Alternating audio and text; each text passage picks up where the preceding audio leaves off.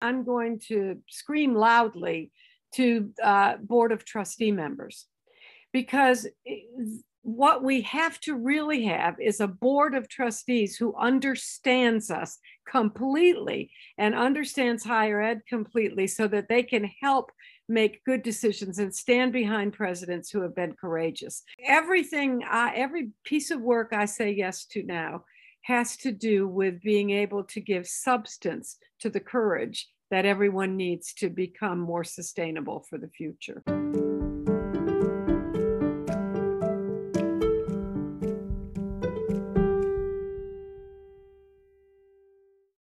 Hello, everyone, and welcome to Ingenious You, the podcast where we get to speak with higher ed's most creative thinkers and doers. And that is clearly the case for today's guest. Joanne Soliday is a well seasoned higher ed leader, speaker, presidential advisor, and a catalyst for change. She's co authored two very important books, and she founded Credo, the higher ed consulting firm that is dedicated to empowering small independent colleges and universities to thrive.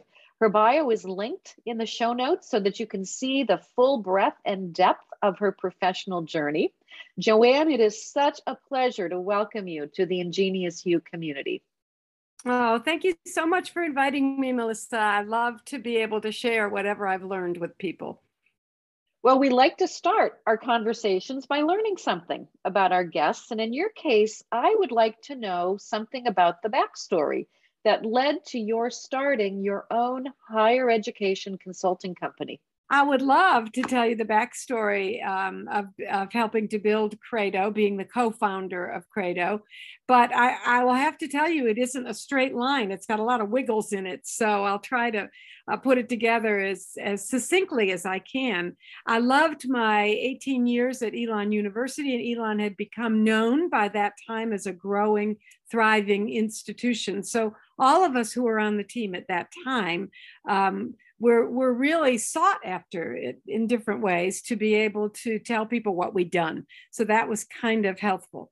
But can, um, emerging with that was my husband's career in the telephone company. And so we had to scoot around a little bit with his career, and I had to come and go from some things. And at one of those come and goes, I landed on the idea that I should do some consulting. And my Elon um, peers were really excited that I might do that. And so I started by developing a strategic planning process and brought it uh, to the colleges in North Carolina. And because of that Elon reputation, I was able to have a lot of clients right off the bat and help them with strategic planning. And that was great. But then I met uh, Tom Gavick, who was at that time the uh, one of the owners of a firm called Performa, and it did campus master planning uh, we decided to merge our two pieces together and eventually we bought out that part of the firm, of that architectural firm there, and formed Credo. And so Credo then, uh, at the at the moment that that happened, we were a firm of very few people, um, and now they've become a firm of between 40 and 50 people and over 100 affiliates which is just one of the wonderful things that um, I love about it because vice presidents and presidents across the country who have done really interesting and substantial things are joining our team for a project, um, which we love, and we can use them and their expertise in our team. So it's a pretty big organization now, and the president of the organization um, and it, the uh, the two other members of the leadership team are all people that I hired and um, that makes me very excited to watch them and watch them grow. What a wonderful legacy. And like all good entrepreneurs, which you clearly are, you can hear the passion in your voice. You obviously had a dream and a vision when you founded the company, right? So, can you tell us about this and how did you actually go about making that vision a reality? You know, I am going to, my partner in this, my co founder, we are co founders of Credo. Um, and he was part of the architectural firm that where we came together. I just got to give him credit for so much of the vision. Um, Tom Gavick had a lot of vision, and I have a real executing and implementation skill. And together we were just great. But his vision was clear from the very beginning. How do we help students? And my vision as a higher ed professional was we can't help them unless we help train and help the administrators and the faculty who work with them. So together, when we merged that, um, he often says when he tells the story that it was magic. And I really think it was magic. I would have never had the courage to do a lot of what I did without his vision and his encouragement, um, his way of looking at investments and financial pieces that we needed and and he would have probably never had the courage to jump in hard to all the pieces of higher ed without my generalist background. So we we made a great team and our first hire was um, the current president bill farner who stayed with us all those 20 some years and is now the the president of the firm. And his vision is still exactly the same along with the leadership team we have there uh, Jaretta Nelson and, and Emma Jones, and they are students first, and then how do we surround people with the tools they need uh, to make students successful? So that's where the vision was. Well, in the longevity of that vision and the fact that your folks have stayed with you for so long is also, I think, a reflection of how solid uh, the thinking was right from the beginning. And you've obviously, I know you've grown tremendously um, over the years. So you obviously had your finger on the pulse of the market. We did. We tried really hard to do that. We had some strategies to do that, and I know uh, that you'll be asking about some of those. But we have really tried to keep our uh, finger on the pulse. Yeah. Now I have to ask you one of the interesting things in your bio. Uh, you are an ordained minister. I am. And, and so I'm curious, how does that fit in with everything else that you've done on your life's journey? Oh, that's a great question. Thank you for asking it. I always uh, felt called to ministry from when I was 13 years old. I majored in Christian education when I went to college. Um, but many will remember uh, now i'm i'm um, i'm in my mid 70s that during the time when i was in my mid 20s there weren't real places for women in ministry. So i kind of put it aside for a good while served in local churches um, as a layperson but put it in, aside for a good while until it became easier to do and then i served a church um, the same one i am in right now for five years as an associate pastor now I'm the chair of the Elder Council at our interdenominational church for about 1,500 um, people and love every minute of it. It's my second love, really my first love, and then my second love is higher ed. But I have found that there are a lot of similarities in serving people who are hurting in a church and how to build the tools to do that and serving students who need the t- tools too. So I guess I'm a tool builder, consider myself a real servant leader and both areas, and they're both very important to me. Well, and it sounds like you've come full circle, which is a wonderful place to be at uh, at this place in your life. So, yes. um, now you're the author of two highly read and often cited books: Pivot a vision for the new the new university. I had your co-author on um, a few weeks ago, uh, Mark Mark Lombardi, and Surviving to Thriving, a planning framework for leaders of private colleges and universities. I have read both books. I have found them to be uh, really accessible, easy to read, and full of practical wisdom and valuable strategies that I think should actually be on the radar of all college leaders now uh, more than ever. But one of your key recommendations in Pivot has to do with being student centered. And when I read that, I thought, well, that, of course, that seems obvious. And yet I'm guessing it isn't since you felt the need to pull it out and, and highlight it. So can you speak to that? And what is it that gets in the way uh, of being student centered? Oh, probably our history, Melissa. We, as a high, as a higher ed um, industry, if we can say that. We, you know, we've followed our traditions and our history a long way with with good cause because so many of them are important. Um, the the pieces of knowledge and learning that we have historically, way back to the days when colleges started and higher ed started, are really important but but we probably became over the years a bit more administration and faculty centered than student centered. We had such hard work to do and uh, wanted to protect with tenure and other things, the ability to teach and the freedom to teach the way we needed to. Um, then, you know, in the in when it when it became apparent that finances were going to be a real issue in higher education back in those days, we all got centered on how do we make this affordable and how do we make this uh, how do we scholarship students so that they can come? I think all those pieces led us to focus a little bit more on how to run a college, whether rather than what students needed at the time.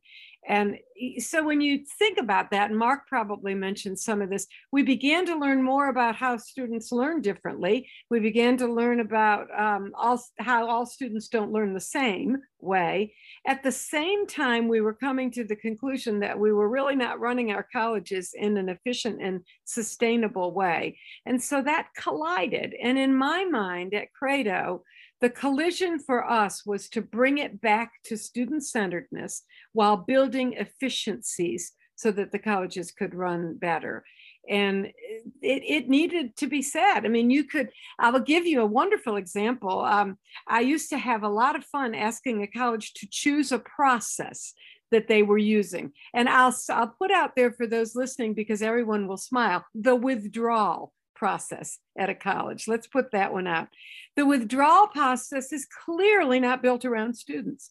We go from office to office and get signatures signed and drive a student crazy so they almost don't ever want to see us again by the time we're done. And yet, in a college where we've gone in and said, let's reprocess the withdrawal process to be student centered, and we actually process map it up on the board so that we can see how different it is. That is a tiny mic- microism of, of, of how most processes are at colleges. And so to be able to go back and reprocess MAP and make things more student centered in advising, in career development, um, even in the way we schedule our classes and we choose uh, we choose classes that students need to take has been a real eye opener for all of us. And it does still make me passionate and all of the members of the credo team passionate to go in and do some of that because that is what is going to really increase retention and that is really is what is going to make us relevant for the future Boy, I couldn't agree with you more. I, from my experience as provost and as a faculty member now, I can think of any number of processes that are not uh, student centered, student focused. And you know who who I see impacted most are those non traditional students. Yeah. Those students who are new to higher ed, they don't have a family tradition, and uh, the processes many times seem to be particularly uh, difficult for for those students. I, I agree. I, our uh, um, Jaretta Nelson sometimes says they don't have academic hope. Nobody has given it to them. So we need to give it to them in our processes so that right. they can see that it's achievable for yeah. them. Yeah, I think of student accounts and billing. That's where it it oftentimes those those policies are not they're not helpful in terms of pulling students through, are they? And no, they're not. And and actually, one of the worst ones, and we address this daily, is um, the one where we allow students' bills to drift on for months and years, so that they've always got this pushing mm. behind them from their parents and themselves about how unaffordable things are. We we just don't clean all that up before classes start. So that's one of the processes we love to fix. Is yeah, uh, let's get the bill paid and then let's uh, let's get the students concentrated on what they need to. Boy, that's so, so important. Now, one of the other interesting recommendations has to do with your guidance, and I love the way you state it about no margin, no mission and the importance of running the institution in the black. And to accomplish this, you advise uh, in the book that institutions must radically transform their approach to the business of their institutions with intense focus on prioritizing strategy, centralizing decision making, building partnerships, and realigning budgetary processes with difference making initiatives, among other things. That's taken verbatim from Pivot. Yeah. Um, no, now, when I when I read that, I'm nodding. I'm like, yes, yes, of course, this all makes sense. Um, and yet, I'm wondering how does this align with the faculty culture and how faculty see their role? uh, in particularly uh, on most private college campuses. As you know, the number of presidents and provosts who are receiving votes of no confidence uh, in recent times has escalated, and many of these votes have come uh, in uh, defiance to presidents trying to institute a more business oriented kind of approach. So, I guess my question is how, how can a president, how can the leadership team balance these seemingly conflicted agendas? On one hand, keeping the faculty happy and productive while also doing what you need to do to ensure the solvency of the institution? Yeah, that's the big question, isn't it? That's the big question of the day, how we're going to make that happen. And um, so let me give you my answer in two or three bullets. Um, the first one is I'm going to scream loudly to uh, Board of Trustee members because what we have to really have is a board of trustees who understands us completely and understands higher ed completely so that they can help make good decisions and stand behind presidents who have been courageous. So that would be my first um, piece and and i think i do more work now with board of trustee members than i do anybody else with boards redesigning committees so they're more helpful to the campus, um, being less of an oversight entity and more of a partner so that the funding can be there and everything can be there so people can go forward. So I'll start with the board. Then I, I will say this, and sometimes I'm not popular for saying this, but I'm going to say this because I've been part of it for 35 some years we have been a bit unfair to faculty over the years, and I will admit it out loud, and my fellow administrators are going to have to agree with me because every time there's a trend, we ask faculty to move with us through the trend, and that's been happening forever, beginning with the, the first discounting we ever did um, and didn't explain it to them completely so that they were in the dark of how we were beginning to eat away at the budget in order to subsidize um, students to come to the college. So, oh, I can think back over my admissions years when I made unbelievably good and persuasive um, presentations to faculty members telling them that they ought to be doing this and they ought to do that and they could help us if they would do that. And and i think i was a, a, respected administrator so i got their cooperation. But you know that's been a that's been a long line of do this do that without data attached to it. And you and I both know that one of the things that faculty really need and love is data. They are research experts, they've been trained that way. And so we did a lot on hunches for a long time. Um, so what I say now to in order to reconcile and to bring us together with faculty as administrators and consultants and presidents and and uh, accrediting bodies is that if we're going to state that something has to change, we better bring the data along with it so that we can have some proof of that. And I think we had we were not good at that for many years. And so we lost a little bit of the confidence of faculty in just making change for change's sake. Does that make sense to you? Oh, absolutely. Yeah. And that squares with my own experience. So I think that's really wise. The other thing I just want to comment on your your first point about boards is so so very critical. And i i know of institutions where presidents have been left out on the plank if you will. They've been courageous. They've done what they've needed to do and the board has not it's tough sometimes i think for boards particularly in these private colleges that uh, have such close-knit communities where board members know faculty members and and so on. It's very hard sometimes for boards to stand firm when they start to get pushback from the faculty about actions that the leadership might be taking. So it, it, it is it is very very difficult isn't it? it it is and i think you know everybody every board member has a cousin on the staff of a small private college so it is difficult so my last point about this and i can't drive it home more and i can't say how much i believe in it with enough passion is that every college has to have a clear and functional strategic plan that everybody has bought into, that everybody understands, that is sunk to their souls, as I sometimes say, that they know what the top three things we need to do in the next three years are, and they all understand how we're going to do them. And that that plan is so important. And then let me just say that a lot of my work right now is convincing boards that they need to have three committees that mimic the goals of the strategic plan.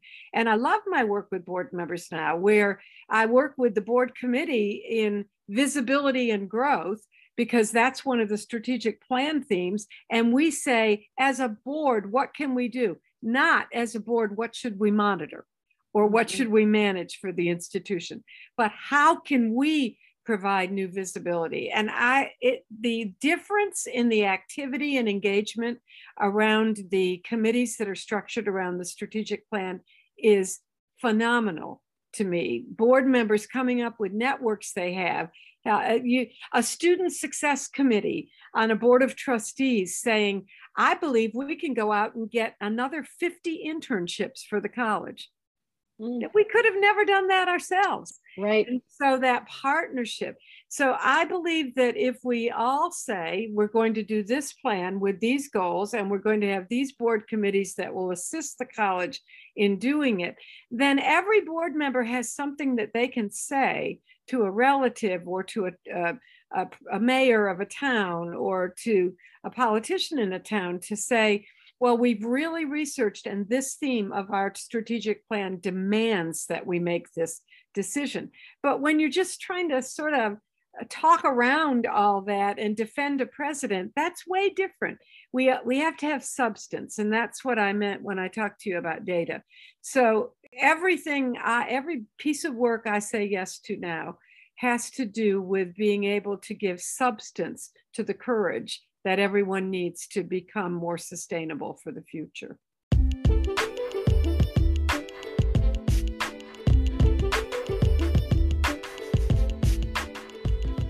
You have the experience. You've completed the coursework in a doctoral program, but you haven't completed that dissertation. Now you have a path to leave your ABD, that's all but dissertation status, behind with Bay Path University. Our innovative Doctorate of Education in Higher Ed Leadership and Organizational Studies ABD degree completion program makes it easier than ever for qualified candidates to finish what you started. Our one of a kind program builds on your previous experience with coursework designed to strengthen your innovative leadership mindset and gain the executive management skill set you need to lead and to transform educational institutions for the 21st century. The coursework for the ABD degree completion program is entirely online and can be completed in well under two years. What's more, you will have an abundance of support along the way, from your faculty advisor to your small community of practice group of classmates with whom you will meet regularly for dissertation advisement and much needed encouragement. With Bay Path University, there's no reason to wait any longer. Trade up from ABD to EDD and take your place among the next generation of educational leaders. For more information, visit our website at baypath.edu slash EDD. That's baypath.edu slash EDD. Don't wait a minute longer. Make today the day you finish what you started.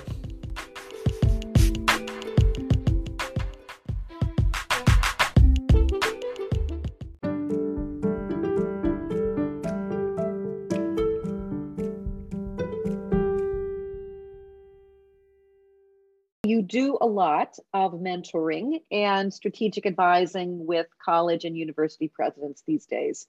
And I'm curious what your take on uh, what your take is on what the college presidency is like right now and what you see to be the most critical challenges facing these leaders. There was just an article, I don't, I, I don't know if it was the Chronicle or Inside Higher Ed, talking about how the exodus of so many presidents in the last couple of years because of the pandemic challenges and everything associated with that. So, um, again, what what do you see from the work that you're doing? Well, I do. I do, do still do a good deal of work with college presidents um, in an advising capacity. Um, and there are a couple things that are really clear to me, so I'll mention them directly. I've written about a couple of them in the book. We do not have the bench we need at colleges to help presidents succeed. Um, almost always the college presidents are needing to talk with me about their vice presidents. Now, we've got some great vice presidential benches, but there is nobody just beneath them. And so they're exhausted. And so they have not got the capability they need to be strategic with the presidents and, and try to build good solutions for the future like it's necessary. So the president gets lonely and their shoulders get heavy. The vice presidents get lonely and their shoulders are heavy. Uh, we just have not been good secession planners. We have not uh, built up benches underneath us. We've done our hiring the old way. We fill positions that come up because there's a position to fill, not because we take a good look at what might be the talent gap at the time. Mark might have said something about that. He's the one who gave me those words. But uh, there are talent gaps out there, and they don't fit into these neat little positions we have anymore. And so we've got to look closer at talent gaps. So I would say that's one of the things that's crushing our presidents is that succession piece, that bench, that team underneath. Um, COVID is a crusher. There's just no doubt about it. Uh, people only want to hear from presidents and they only want to hear what presidents have to say. Everything that happens in COVID is blamed on presidents because they didn't take this step right or that step right when we don't know the right steps to take. But I'll tell you what, COVID has also done two things that I think are powerfully positive for the future. So let me tell you what they are. Number one, um, the stimulus money has allowed many of our college presidents to see what a balanced budget really looks like. And that margin mission thing has come to light for them like, wow, we've got a little bit of, of, of, of contentment here. We've got a little bit of um, our unsettledness is gone. So I'm watching lots of colleges say, we're never going to get into any kind of budgetary issue again. We know what this feels like now. We're going to come back to it. And the second thing is, COVID is the first thing that's ever forced our colleges and universities to integrate everybody on campus to come together around one cause. And they did it beautifully. They uh, they rallied. They rallied quickly. They saw leaders emerge that they never knew would emerge. They they saw where risk is and where innovation is, and and so I feel good about that. But it's been exhausting, absolutely exhausting. I've uh, listened to um, uh, some some research uh, several weeks ago about uh, some data on the exhaustion level of faculty and staff and presidents and vice presidents, and it it was just eye opening um, to me. The the other thing is that um, I, I feel like as presidents, our presidents have still not determined what the right amount of accessibility and visibility is. It's a very difficult thing. Um, we're still holding on to the past where we needed to be at every basketball game and still trying to move to the future where we really ought to strategically be gathering the innovators in the community and figuring out what the newest innovations in business are so that we can implement them in our college. And those two conflict all the time. And so I'm trying to I'm trying to advise presidents to back up a bit on the visibility, which is going to make a ruffle on campus some. Mm-hmm. But if they don't back up a tiny bit on that and move into the strategic and innovative phase, then the college will get behind. And you know, Melissa, I'm going to say this, and, and you know, the number one problem in our colleges will always be communication. It will mm-hmm. always be communication, and it will most always be internal communication. Right, so if right. we could figure out a way to communicate with each other so that there was more trust, that would be easier to do. That is so important. And, you know, again, I'm thinking about these small private colleges where presence uh, is so impactful. And you're absolutely right. The expectations that faculty and staff have, they want to see their president. Um, they want the president to attend their event, uh, to show up for everything. And so I think that's particularly challenging um, on these campuses that are so embedded uh, yeah. with the sense of community, right? Yeah, we used to have a. I, I remember being part of a team that at Elon where we used to we used to say that we have to say we, you know, one of us might have, a VP might have to walk up to a basketball coach and say, I'm here for the president tonight because he's attending whatever. And it, yeah, it just kind of, it fixed it, you know, but when you yeah. just show up, it's not assumed you're there uh, yeah. represent the president. So there's some strategies we can use that we have just not been used to losing using. But that visibility piece is crushing our presidents now. And yes, I see many of them fleeing and not as many of them in the pools that I would love to see. Mm. So, from your research and the work that you're doing around the country, and you do literally touch uh, institutions all over, uh, all over the country. Um, what do you think it's going to take for these small, independent institutions to achieve a state of resiliency so that they can thrive and survive well into the future? Bearing in mind that the demographics are not necessarily uh, flowing in their favor in many cases. So I'd just love to know what your what your thinking is on that. Yeah. So I really feel, and, and you're going to agree with this, I think. There is nothing that lifts the spirit of a college campus more than retention does. When people are staying, and you can brag about people staying and you are doing the things to make them stay there is a resiliency there.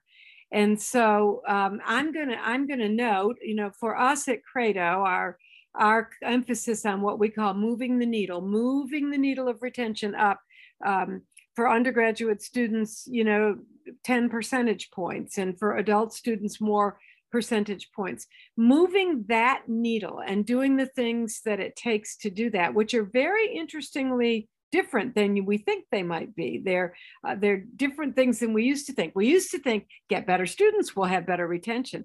That is way different now. We have colleges with uh, students who are there. It's an open admissions arena and they're still retaining at high percentages because of some of what they're doing. What students are looking for today is what is going to be relevant to them in the future. They want to know how am I going to understand what the current jobs are? How am I going to prepare myself for them? How do I prepare myself for life? And that's what parents want too. And there are many financial issues along with the retention issues. We know that. But I'm going to say that resilience will come if we continue to press towards being student centered and doing the mm-hmm. things that will keep more of them and more of the faculty with us. Um, re- resilience is going to come too with the communication that that is working. Because mm-hmm. sometimes we do wonderful things on campuses and nobody knows about it.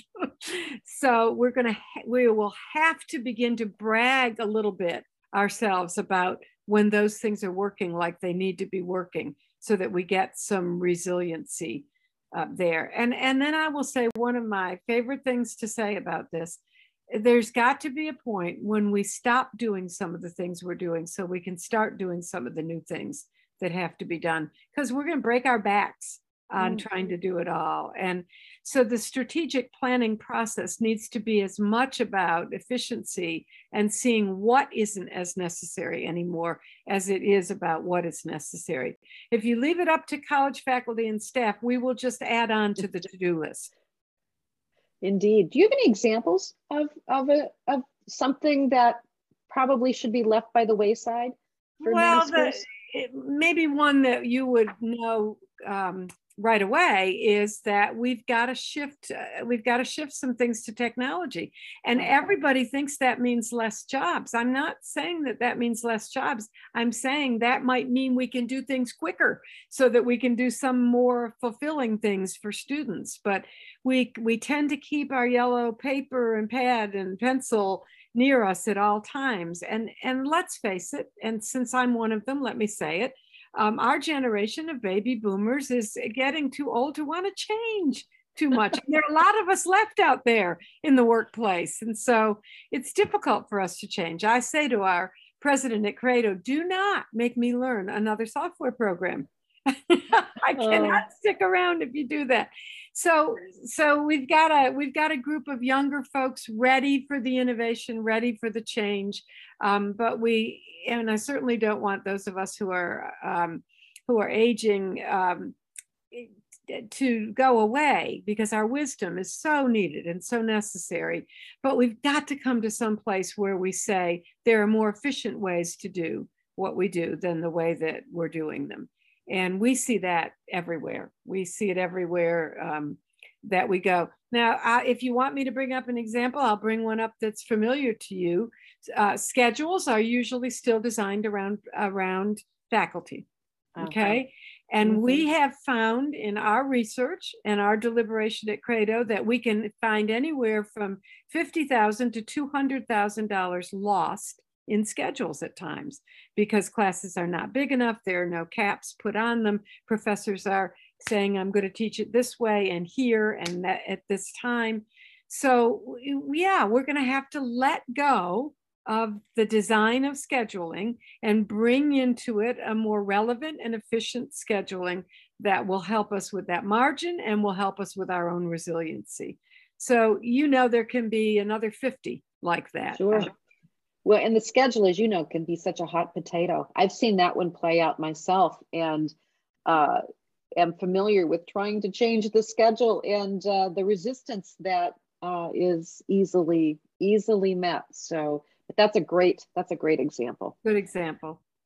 So, from all that you write and uh, what you speak about, you obviously believe that leadership is really, really important. That's one of the threads that comes through so much of what you say. So, in this current era, what does effective dynamic leadership look like in the higher ed context specifically?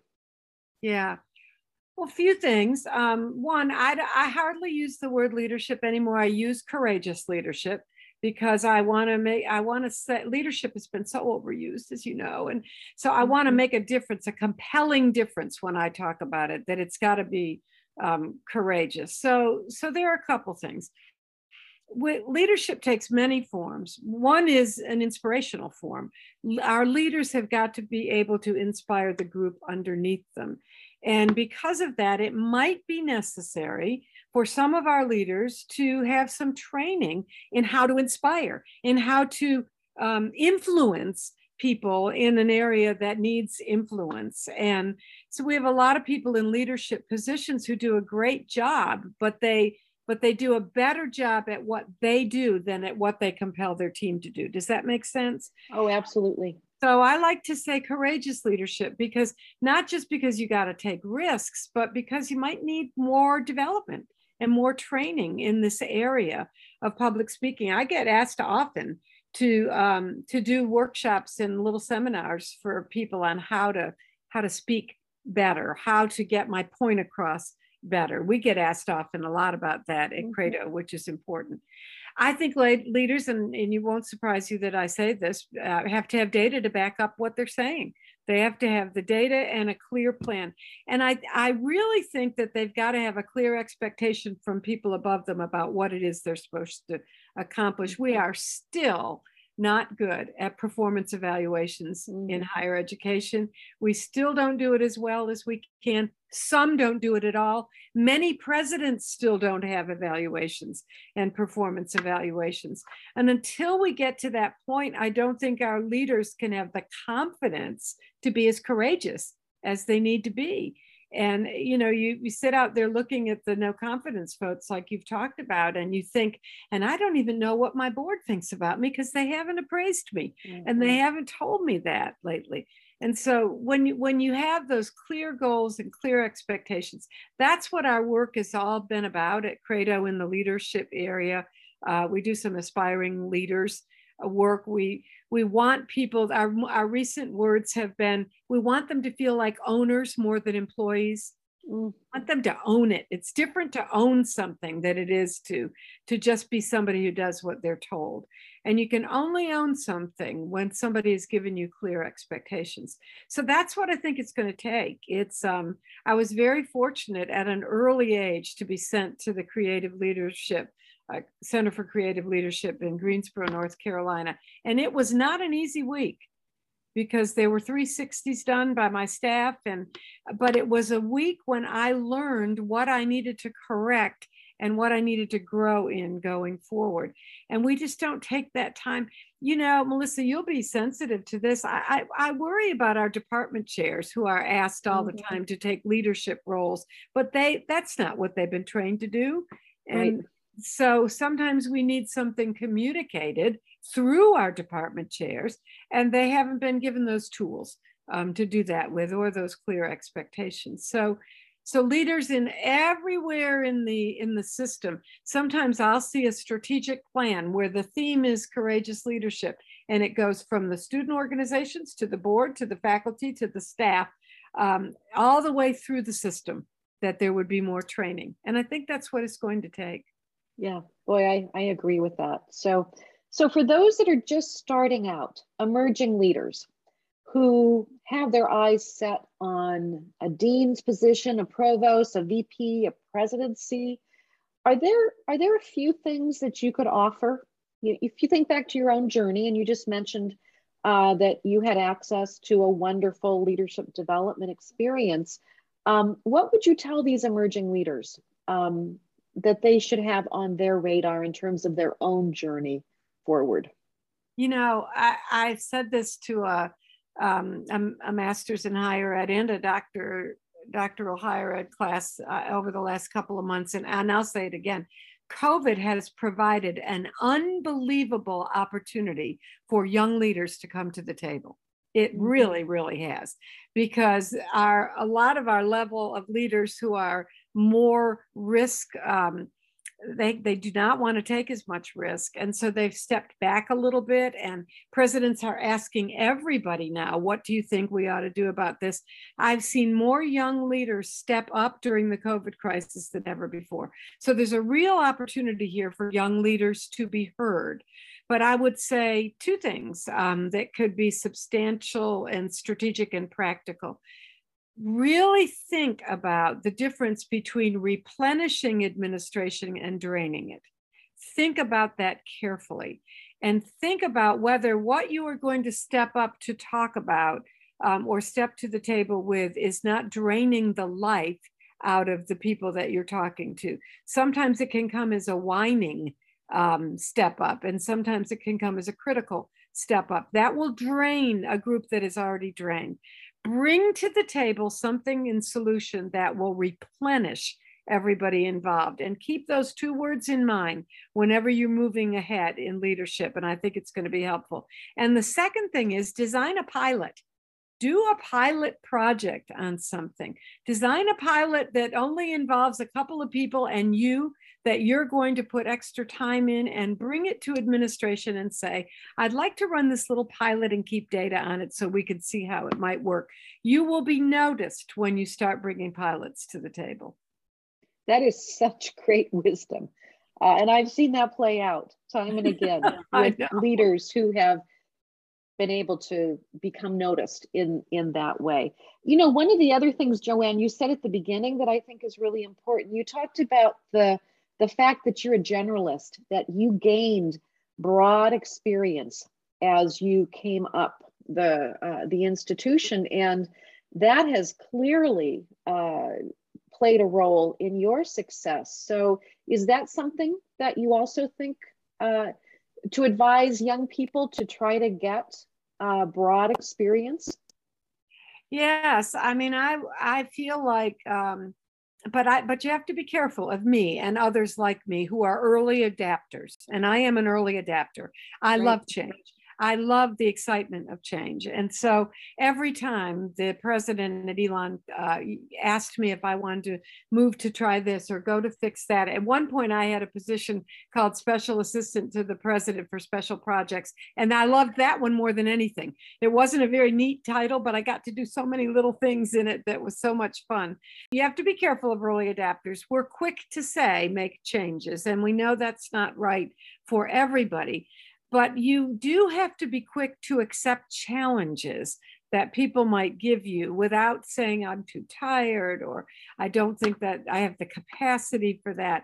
It, you know, those of us who are who are older and who are seasoned will tell you that most of what happened to bring us to our leadership roles is we took on too much at one time or another so that we could prove we could do some things. And sometimes that has to happen. Uh, I look at some young people today and I see them protecting their time because we've talked so much about workaholism and what the problems are in it. But I hope we didn't destroy entrepreneurism in that process so that they would be willing to reach outside their boundaries every once in a while. I think your uh, your point about the balancing uh, is is really important to keep in mind. Um, so now we've come to the end of our time. I've so enjoyed this conversation. Uh, we have a signature question that we ask of all of our guests. And so I would like to ask you to take out your crystal ball and tell us what you see ahead for higher education. And what does that mean for what needs to be on the radar for all leaders right now? Well, let me look out to a time when I don't think I'll be around it anymore, which I don't know what that would be. I keep on thinking it's going to be next year, but that was eight years ago when I retired. So, but let me look out about 10 years and, and see what I, uh, because I've thought about this a good deal. So I, let me just say a couple of things. I really believe we're going to have figured out a way to make it affordable. I really do. I mm-hmm. think we've all got our eyes on that. I'm not sure how we're going to do it, but some things are beginning to emerge that make me feel better about it. Um, what was emerging earlier in the, this decade uh, was uh, in the in the 2000 decade was that we were going to um, we were going to have a big problem with the subsidizing of the education and pe- students were going to have to pay more and have more loans and that was not the right thing to uh, emerge. But some new some new thinking is emerging now so I'll, I'll be interested in that 10 years from now. I really believe that we will have had an overhaul of all of our um, of all of our content in higher education. I feel like we there's some things historical that we will always need to teach, but I believe by that time all of our professors would have overhauled to everything to be relevant to current times. And I, I love the thought of that, of how that will happen. It will happen first, probably in our community colleges, and second, probably in our adult education, because they will demand it. But it will come to our traditional um, colleges where we we have overhauled that that whole piece. I think we're talking about personal learning pathways and I'm so excited for uh, my grandchildren are all in college, so they'll miss it. But I think their children will probably be looking at personal learning pathways where they get to design something that absolutely thrills and interests them so that they will be um, excited to walk into every single classroom. And I think teaching will have changed. I think this new generation of professors coming up will understand that there are different kinds of learners. And I think they will have help.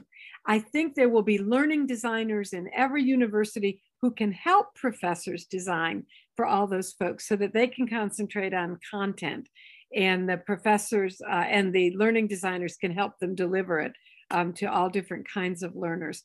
And I'm thrilled when I think about that. I don't think the residential experience would go away, but I'm really hoping that it could be part of the nation's, the solving of the nation's problem about community. I'm hoping we could get back into the example mode that we were in 100 years ago, where we were setting the pace and that we could be models for community living um, and models for addressing divisiveness.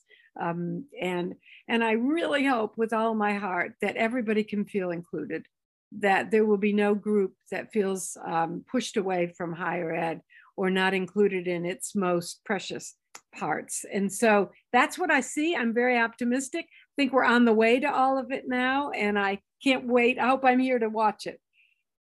Oh, what a compelling and inspiring uh, vision to end on. And I do too. I hope that you are around and that your voice will be heard for many, many years to come. So, Joanne, thank you so much for this time. And uh, I've learned a lot just from the conversation, and I, I hope we can uh, have many more conversations like this in oh, the I do to too, come. Melissa. Thank you.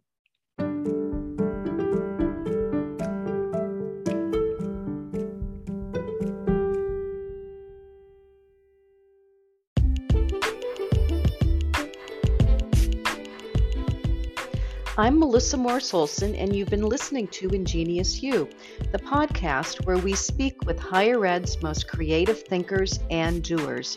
Ingenious You is a production of CHELIP, the Center for Higher Education Leadership and Innovative Practice at Bay-Path University. Check out our website at baypath.edu slash CHELIP for information about our professional development opportunities, including our blog and our free monthly Leading Edge Thinking in Higher Education webinar series. Be sure to rate and review Ingenious You wherever you get your podcasts and let your friends and colleagues know so that they too can join the Ingenious You community. That's all for now. Thanks so very much for listening. Stay healthy and be well.